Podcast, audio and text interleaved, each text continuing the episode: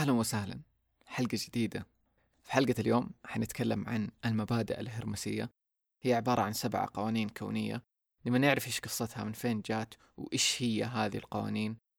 كمان نبغى نشوف كيف حنستخدمها في حياتنا عشان نعيش في تناغم معاها ومع الكون. والمزيد من التفاصيل في هذه الحلقة فلنبدأ الآن.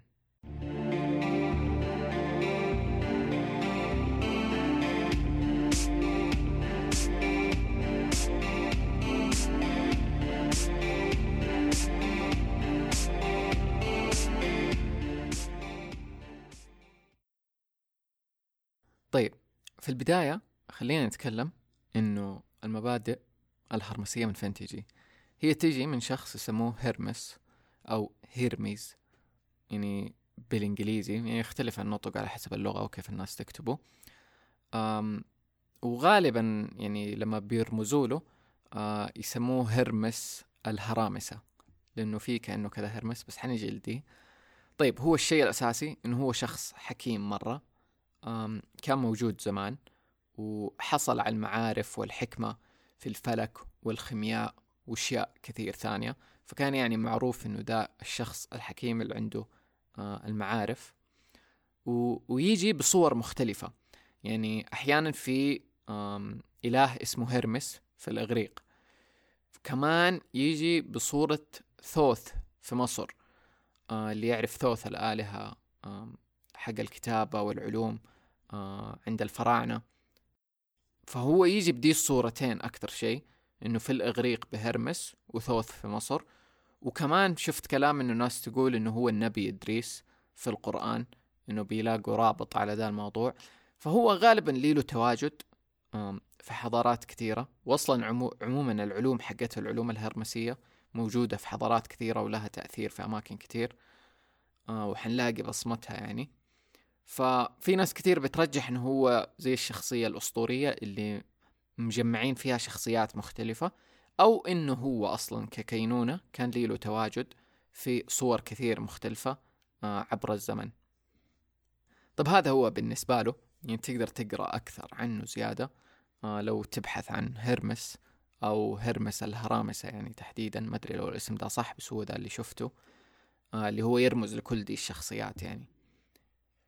طيب العلوم آه الهرمسية أو علوم الهرماتيكا آم كانت زمان هي جات منه من هذا الشخص okay؟ وكانت تتنقل شفهيا بس وكانت حصرية لناس معينة برضو وهذا الشيء لحمايتها. فما كانت تتكتب لأنه يمكن وقتها ما كان ذا الأسلوب اللي تنتقل به المعلومات زائد أنه كذا كانت يتم حمايتها. إنه ما توصل لأي أحد ممكن يأثر عليها أو يحرف فيها. فده الشيء الأساسي.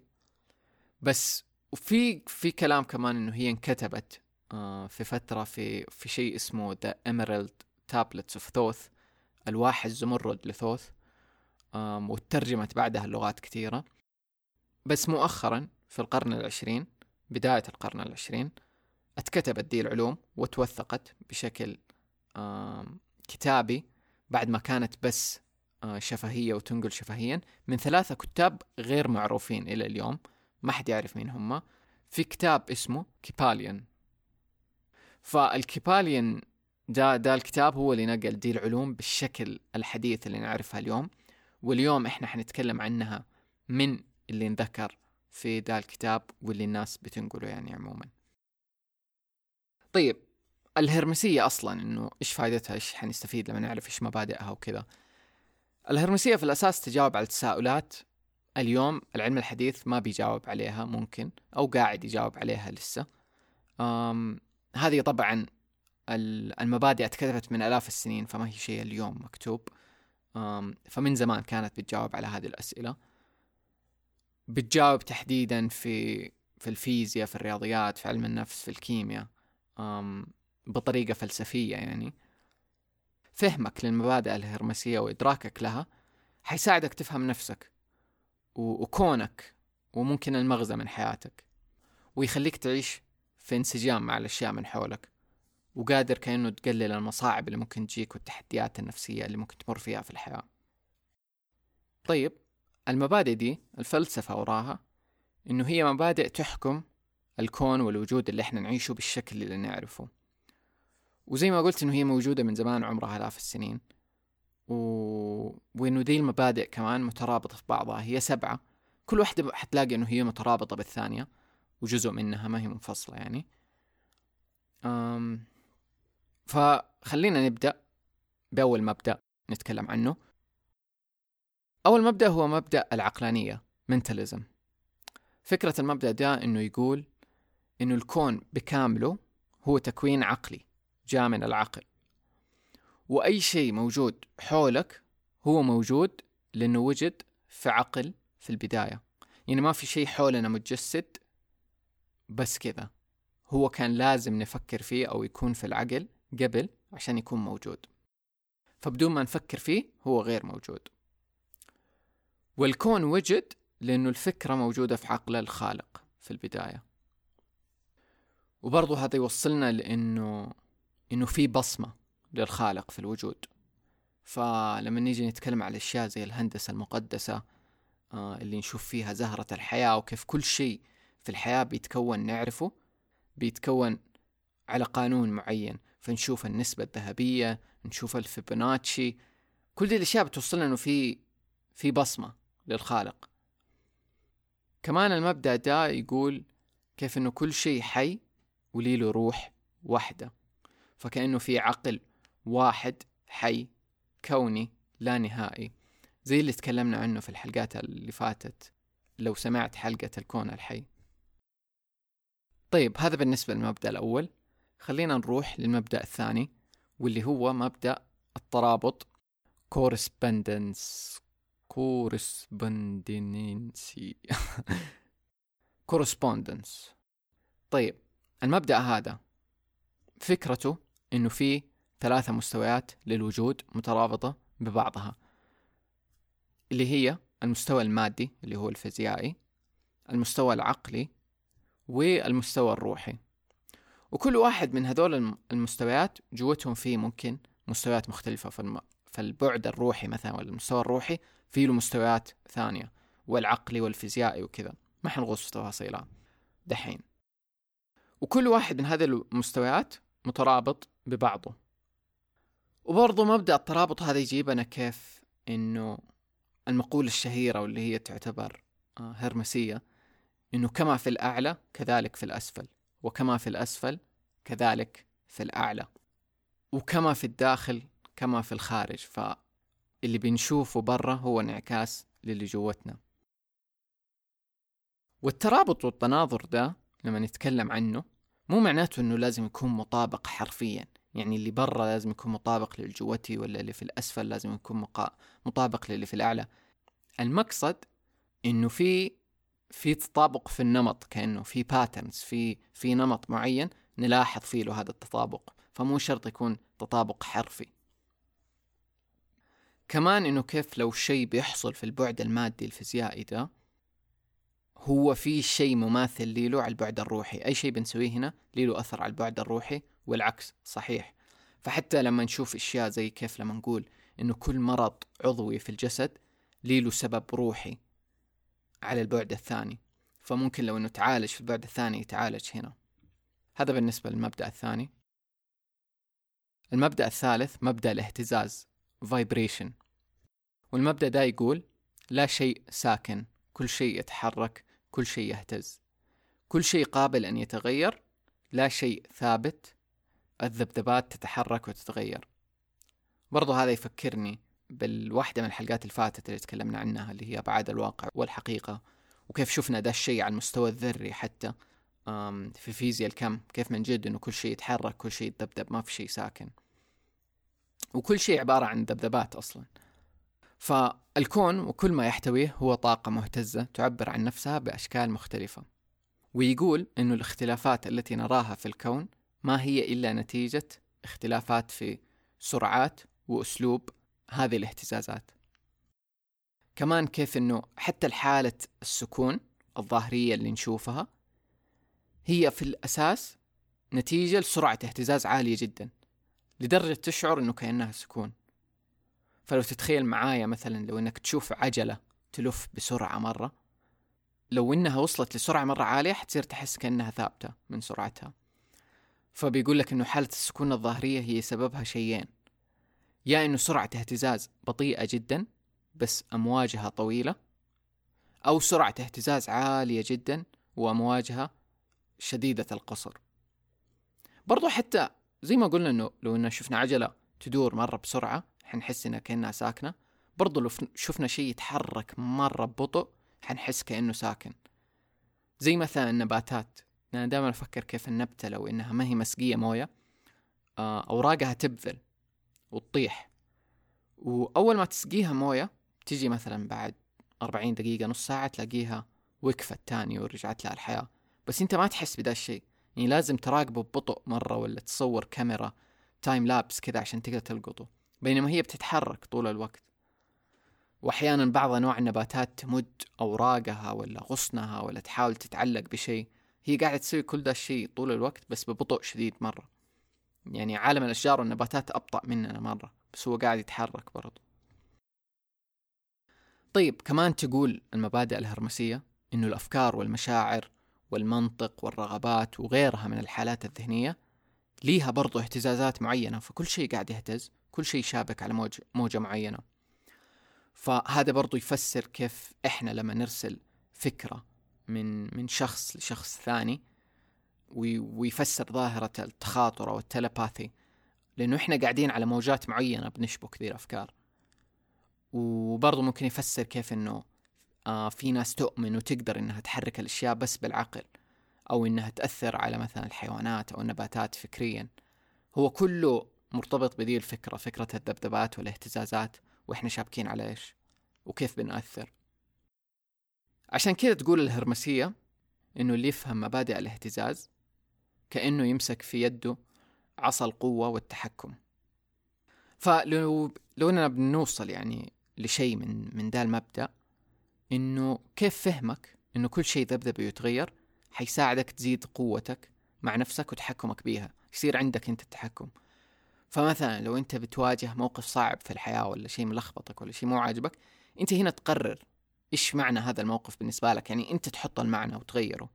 ف فلو موجة مثلا خلينا نعتبر ذبذباتك ولا تركيزك منخفضة وقاعد تحس بمشاعر سلبية ولا سيئة أنت ممكن تختار تغير المعنى. وحنجي لده أكثر بعد شوية كيف ممكن إحنا نغير ده لأنه المبادئ مرتبطة ببعضها. طيب المبدأ الرابع مبدأ القطبية أو polarity. ده واحد من المبادئ صراحة اللي أنا مرة يعجبني وشابك عليه قبل لا أقرأه حتى من من ذا الكتاب. وهو كيف إنه الوجود حقنا ده نشوف إنه قطبي وفي له تضاد المبدأ هنا إيش يقول؟ يقول إنه كل شيء ثنائي كل شيء له قطبان كل شيء له وجهين متضادين. المشابه والمغاير هما الشيء نفسه. المتضادان لهم نفس الطبيعة ولكن يختلفان بالدرجة. المتضادان يلتقيان وكل الحقائق هي أنصاف حقائق. طبعا حنيجي حنتعمق دحين نشرح فيه له أكتر. أم وهذا الشيء لما نيجي نقول إنه قوانين كونية ولا مبادئ كونية إنه دي المبادئ أنا أحسها تنطبق على عالمنا ذا أو البعد ذا أو الكون ذا اللي إحنا نعيشه. بس ما ندري هل بعد الوجود اللي إحنا نعرفه ذا هي موجودة ولا لا. فمثلا أم أنا صرت ألاحظ ذا الشيء إنه عالمنا من جد قطبي. ففي الخير والشر النور والظلام النهار والليل المذكر والمؤنث القوة والضعف الحار والبارد. هذه الفكرة الأساسية من القطبية. هذه برضو تفسر كيف لما نشوف رمز زي رمز الين واليانج هو بيعبر عن ذا الشيء الذكورية والأنثوية آه الخير والشر وكيف إنه في وسط الخير في نقطة شر في وسط الظلام في نقطة خير وكيف إنه الاثنين منسجمين مع بعض وبيحركوا بعض كأنه وكأنهم عجلة يعني للحياة فمثلا لو نبغى نيجي نشرح إنه كيف كيف كيف. كل شيء له وجهين متضادين وكيف إنه المشابه والمغاير هم الشيء نفسه فمثلا لما نيجي نتخيل شيء زي الجمال مفهوم الجمال. يعني لو نيجي نقول إيش هو الجمال؟ الجمال مرة نسبي ومرة يختلف بيننا كلنا. ما نقدر نقول ده الشيء جميل ولا ذي القوانين المعينة عشان الشيء يكون جميل. فاللي أنت تشوفه جميل ممكن غيرك ما يشوفه جميل. اللي إحنا كبشر نشوفه مقزز لغيرنا ممكن لكائنات غيرنا مثلا ممكن ما يكون مقزز. ممكن إحنا نكون مقززين لكائنات ثانية. فمفهوم الجمال مرة نسبي ومرة يختلف. وهذا ممكن يوصلنا كيف دي القطبية تكون موجودة. برضو لما نيجي إنه كيف المتضادات ممكن إنه يتلاقوا. لما نيجي نشوف شيء زي الموية okay الماء.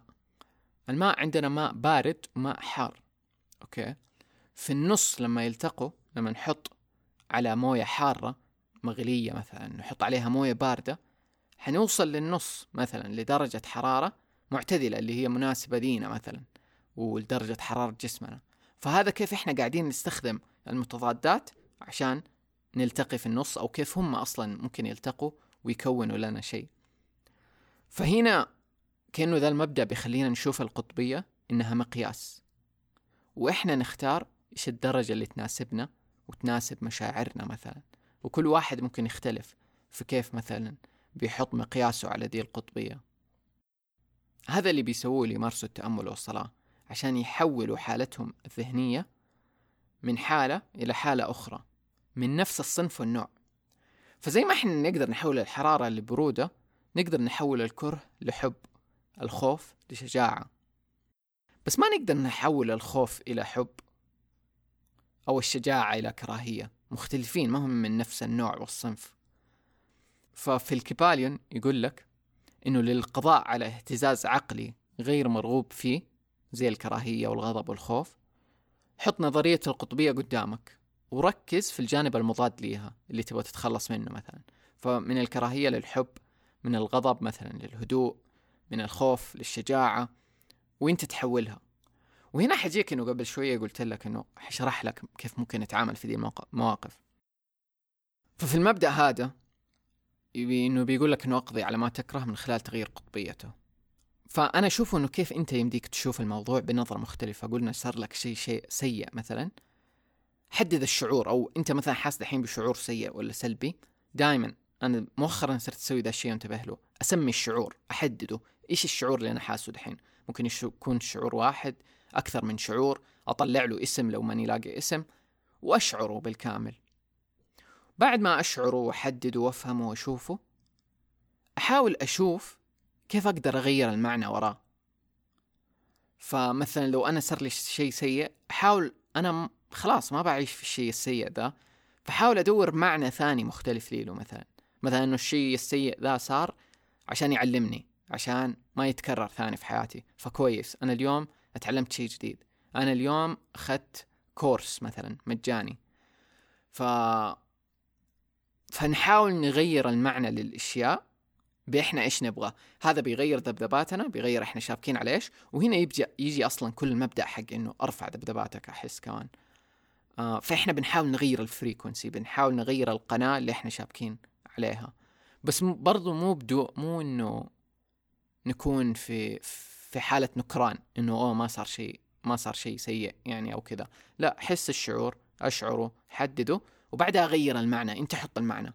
فكأنه ما في شيء سيء أو كويس أنت تحط المعنى. فالشيء السيء أنت بدك تغير المعنى عشان تخليه كويس بالنسبة ليك مثلا. طيب هذا بالنسبة لمبدأ القطبية. خلينا دحين ندخل في المبدأ الخامس وهو مبدأ الإيقاع أو الريذم. المبدأ ده يقول إنه كل شيء له إيقاع معين كل شيء يصعد ويهبط ويعمل بشكل موجي معين. فاللي خسرته حيرجع لك واللي تملكه اليوم في يوم حيذهب. ويجيبك لكيف الحياة والموت فيهم تشابه فيهم نمط معين. الخلق والتدمير الصعود والهبوط زي ما قلنا. حتى في حالاتنا النفسية نشوفها ونلاحظها ذا النمط. إنه في إيقاع معين. وكل شخص مننا ممكن يكون له إيقاعه الذاتي غير إيقاع الكون مثلا والعالم. ضمن هذا المبدأ يجي مبدأ تاني اللي هو مبدأ التعويض أو التوازن.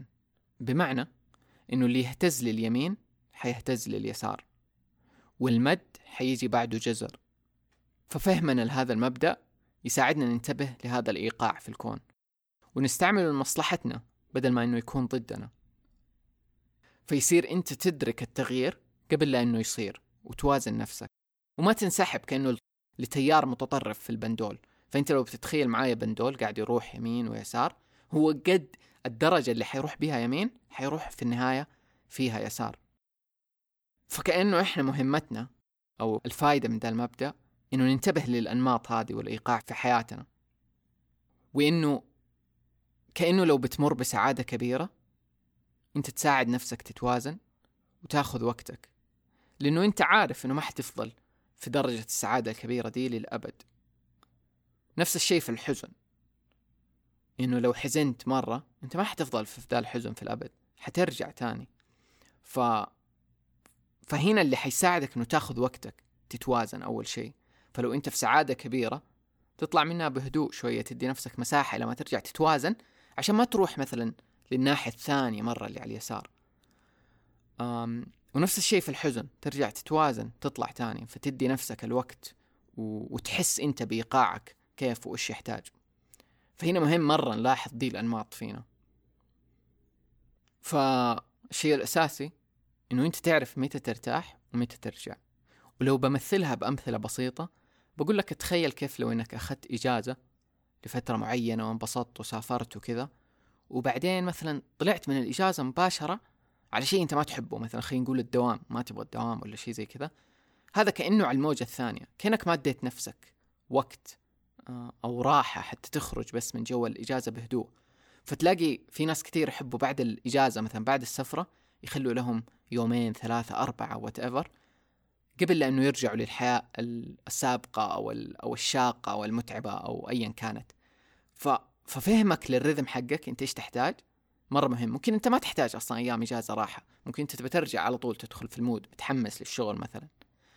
ففهمك للرذم حقك وأنت إيش تحتاج مرة مهم. نفس الشيء في الفرح في النجاح. تدي نفسك وقت في ذا الإيقاع يعني. مرة مهم. وزي ما قلنا برضو حتى في الحزن ودي الأمور. تدي نفسك وقت. مو تكون في قمة الحزن تقول يلا دحين أبى أفرح غصب. لا تعرف انه أنت عندك إيقاع تحتاج وقت إلى ما ترجع توازن نفسك. عشان ما تصير طاير بين الناحيتين ذي. فالهدف في المبدأ الهرمسي ذا إنه في النهاية توصل لمرحلة متنورة. تكون في حالة عقلية وذهنية أعلى من المبدأ هذا وتتجاوزه. هو المبدأ هذا حيكون موجود ما حنقدر نلغيه. بس تأثيره عليك حيكون أقل. ويسموا ده الشيء بمبدأ التحييد أو neutralization. بمعنى إنه أنت ترفع نفسك كانه بذبذباتك فوق هذا المبدأ بالطرق اللي قلناها إنك تعرف توازن الرذم حقك وتصير ما تتأثر بيله أو ما ياخذك في ناحية متطرفة كأنه. مبدأ مرة عميق أنا دوبي لسه قاعد أهضمه. آه تقدر تبحث عنه زيادة لو تبحث عن مبدأ الايقاع أو قانون الايقاع حتلاقي أشياء كمان شفت في يوتيوب حتلاقي فيديوهات لإيهاب حمارنا يتكلم عنه كمان آه، بطرق مختلفة اللي هو مبدأ الإيقاع. طيب المبدأ السادس مبدأ السبب والنتيجة cause and effect. المبدأ ده إيش يقول؟ كل سبب له نتيجة وكل نتيجة لها سبب. كل شيء يحدث نتيجة قانون. الصدفة هي اسم فقط لقانون لم نقم بإدراكه. ذا الشيء مرة أحبه من جد إنه ما في صدفة وإنه أي صدفة هي شيء إحنا ما إحنا فاهمينه دحين. فلو مثلا بقول لك إنه أنا رميت قطعة من النرد وطلع لي مثلا رقم ستة ولا whatever إحنا نقول إنه wow صدفة حظك رهيب مدري إيش. بس هو أصلا إحنا ما إحنا فاهمين القوانين ولا ما ما سوينا العملية الحسابية اللي تبين لنا. هو طريقتي أنا كيف مسكت النرد كيف رميته بأي قوة رميته في أي اتجاه؟ على أي سطح؟ إيش سرعة الرياح والهواء في المكان مثلا؟ وأي عوامل نوصل يعني لل... ل... نوصل للدرجة الكمية يعني أصغر أصغر القوانين نحطها في الحسبان. زي مبدأ الفراشة ذا butterfly effect تأثير الفراشة كيف إنه جناح فراشة ممكن يسوي إعصار في مكان ثاني في الأرض بس إنه هزت uh, جناحها. ف... فالصدفة هي ما هي صدفة هي شيء إحنا ما حطينا له قانون إلى الآن أو ما أدركناه. فذا الشيء مرة رهيب. فيقول لك توجد عدة مستويات للأسباب ولكن لا شيء يهرب من هذا القانون اللي هو قانون السبب والنتيجة. كل شيء تراه في العالم المادي هو نتيجة والسبب لها دائما ذهني. كل شيء يبدأ في الذهن. هذا رجعنا للمبدأ الأول. مبدأ العقلانية منتاليزم وكيف أنه كل شيء يجي من العقل. طيب هذا المبدأ حيساعدك إنه أنت تقرر ترفع وعيك وتكون أنت السبب في حياتك اللي يحدث التغيير لنفسك. وما تكون بس متأثر بالناس والمواقف والأشياء اللي تلاقي نفسك فيها. فحتى هذا يجي الأمثلة زي في حياتك لو أنه عندك شغف معين مثلا تبغى تتعلم آلة موسيقية معينة ولا رياضة معينة ما تقدر تقعد تقول أنه أنا ما ما عندي الإمكانيات ما عندي القدرات مدري إيش هو حيجيني تحتاج أنه أنت تسوي السبب عشان تجي النتيجة. فيحتاج مثلا أنك كل يوم تتمرن كل يوم تلعب كل يوم تجتهد تاخذ كورس تتعلم أونلاين. كون أنت السبب اللي يجيب النتيجة بعدين لحياتك. فهذا كأنه يرجع يديك أنت القوة لحياتك. لما تستوعب أنه أنا بكون السبب للنتيجة اللي في حياتي. فأنت بتستخدم القانون ليك لأنه دائما حيكون في سبب ونتيجة. وبرضه كمان ممكن تستخدمه لو نفس الشيء صار شيء ضايقك مثلا أو الأمور ما جات على هواك وزي ما كانت مخططة ممكن تسأل إيش هو المسبب اللي سبب دي النتيجة؟ فهذا الشيء ممكن حيساعدك تفهم نفسك والأشياء حولك. هذا بالنسبة لمبدأ السبب والنتيجة. ونروح للمبدأ السابع والأخير. واللي هو مبدأ النوع أو الجنس جندر المبدأ ده يقول إنه الجنس موجود في كل شيء كل شيء ليله ذكورية وأنثوية. هذا المبدأ يعبر على جميع المستويات فمو بس المستوى الفيزيائي بس كمان على المستوى العقلي والعاطفي والروحي. و... وكلمة جندر أصلا آه اللي هي جنس مصدرها اللاتيني معناه كون أو أنشأ. فكأنه الجنس الفيزيائي اللي نعرفه في عالمنا هو تجسيد لهذه الصورة على المستوى الأرضي والحياة العضوية بس بس هو له صور كثيرة على أبعاد ثانية وموجود في كل شيء في الكون فهذا المبدأ أو القانون. ويقول إنه الهدف إنه نلاقي التوازن بين الاثنين. في نفسك وفي كل شيء حولك. مثال برضو كيف أنت عندك الدماغ الأيمن والأيسر. الدماغ الأيمن نعتبره هو الأنثوي هو هو العاطفي هو ال هو الكريتيف المبدع آه هو الغير مقيد. بينما الجانب الأيسر هو الذكوري هو هو اللي يحب المنطق العقلانية آه، يشوف العالم منفصل بينما الجانب الأيمن يشوفه متصل. فالاثنين دول مختلفين. بس لو اندمجوا البع مع بعض حنوصل لأصلنا وكيف مفروض نشوف العالم. ف ولا واحد منهم سيء والاثنين يكملوا بعض. فالمذكر بس يبغى يسوي يبغى يفعل يبغى يبغى ياخذ اكشن المؤنث يبغى يفكر ويبغى ياخذ وقته وراحته. فلو مشينا ورا المذكر حناخذ قرارات عشوائية غير منطقية حتسوي فوضى. لو مشينا بس مع المؤنث حنقعد بس نفكر وناخذ راحتنا وما حنسوي أي شيء. بس الاثنين مع بعض حيعطونا فعل بتوازن وتفكير وهو في النهاية النظرة المتوازنة كأنها. وهنا الاثنين حيكملوا بعض وهذا نقدر نشوفه في كل شيء. وحمسني لما بدأت أجهز لدا إنه استوعبت ممكن أسجل حلقة عن الذكورية والأنثوية وش الفرق بينهم. لأنه هي أكبر ما إنه نقول أنت ذكر وأنت أنثى. هو شيء موجود فينا. أنت فيك جانب ذكوري فيك جانب أنثوي. لو وازنت دول الاثنين أنت كذا حققت الغاية كأنه. وفي النهاية أنت ما أنت ذكر ولا أنثى. أنت بتعرف نفسك في ذا العالم بذكر أو أنثى. بس طيب فكر على المستوى الروحي أنت إيش حتكون. فأنت الاثنين مع بعض. وكل شيء يجي من دا المبدأ اللي هو مبدأ النوع أو الجنس. برضو هذا يرجعنا للقطبية أنه كيف كل شيء له قطبين. فهنا أدرك وتقبل أنه كل الأشياء فيك وأسعى لتحقيق التوازن بينها وفي داخلك بالطريقة اللي تناسبك. هذا اللي حيخليك تحقق الفائدة الأكبر من هذه المبادئ السبعة وحيخليك توصل لنقطة التوازن دي. هذا بالنسبة للمبدأ السابع والأخير. المبادئ دي صراحة رهيبة مرة. أم وتقول لك كيف كمان إنه كل المبادئ دي المبدأ الأول فيها اللي هو مبدأ العقلانية هو المبدأ الوحيد الممكن يختلف اليوم عن علوم الفيزياء الحديثة اللي نعرفها إنه اللي يختلف بينها وبين الهرمسية. بس لو نطل في كل المبادئ الستة الباقية اليوم تتوافق بدون مشاكل مع علوم الفيزياء بالذات لما نيجي لعلوم فيزياء الكم quantum physics فحط في بالك إنه دي المبادئ والقوانين موجودة من آلاف السنين. قبل لا حتى العلم اليوم يثبتها. يعني كثير من اللي تكلمنا فيه علم اليوم أثبته ونعرفه بطرق نظرية. أم المبادئ هذه اليوم أنا شايفها بتعطيك القوة. إنه أنت ترجع لنفسك ولقوتك وتتذكر إنه أنت تقدر تستخدم دي المبادئ أو القوانين لصالحك. المبادئ دي عميقة مرة وممكن تحتاج وقت عشان تهضمها وتفهمها. فاحتمال تحتاج ترجع لها تاني حتقراها في يوم تاني في مكان تاني. خذ وقتك فيها. عادي لو إنه ما هضمتها دحين. أنا إلى اليوم ماني هاضمها وقاعد لسه أقرأ فيها. في كتاب الكبالين شفت إنه في الصفحات الأولى تجيك جملة تقول لك إنه حتظهر لك الهرمسية يعني دي المبادئ لما الوقت يكون صح وتكون جاهز تستقبل حكمتها. الكتاب ذا أنا إلى اليوم ما قرأته.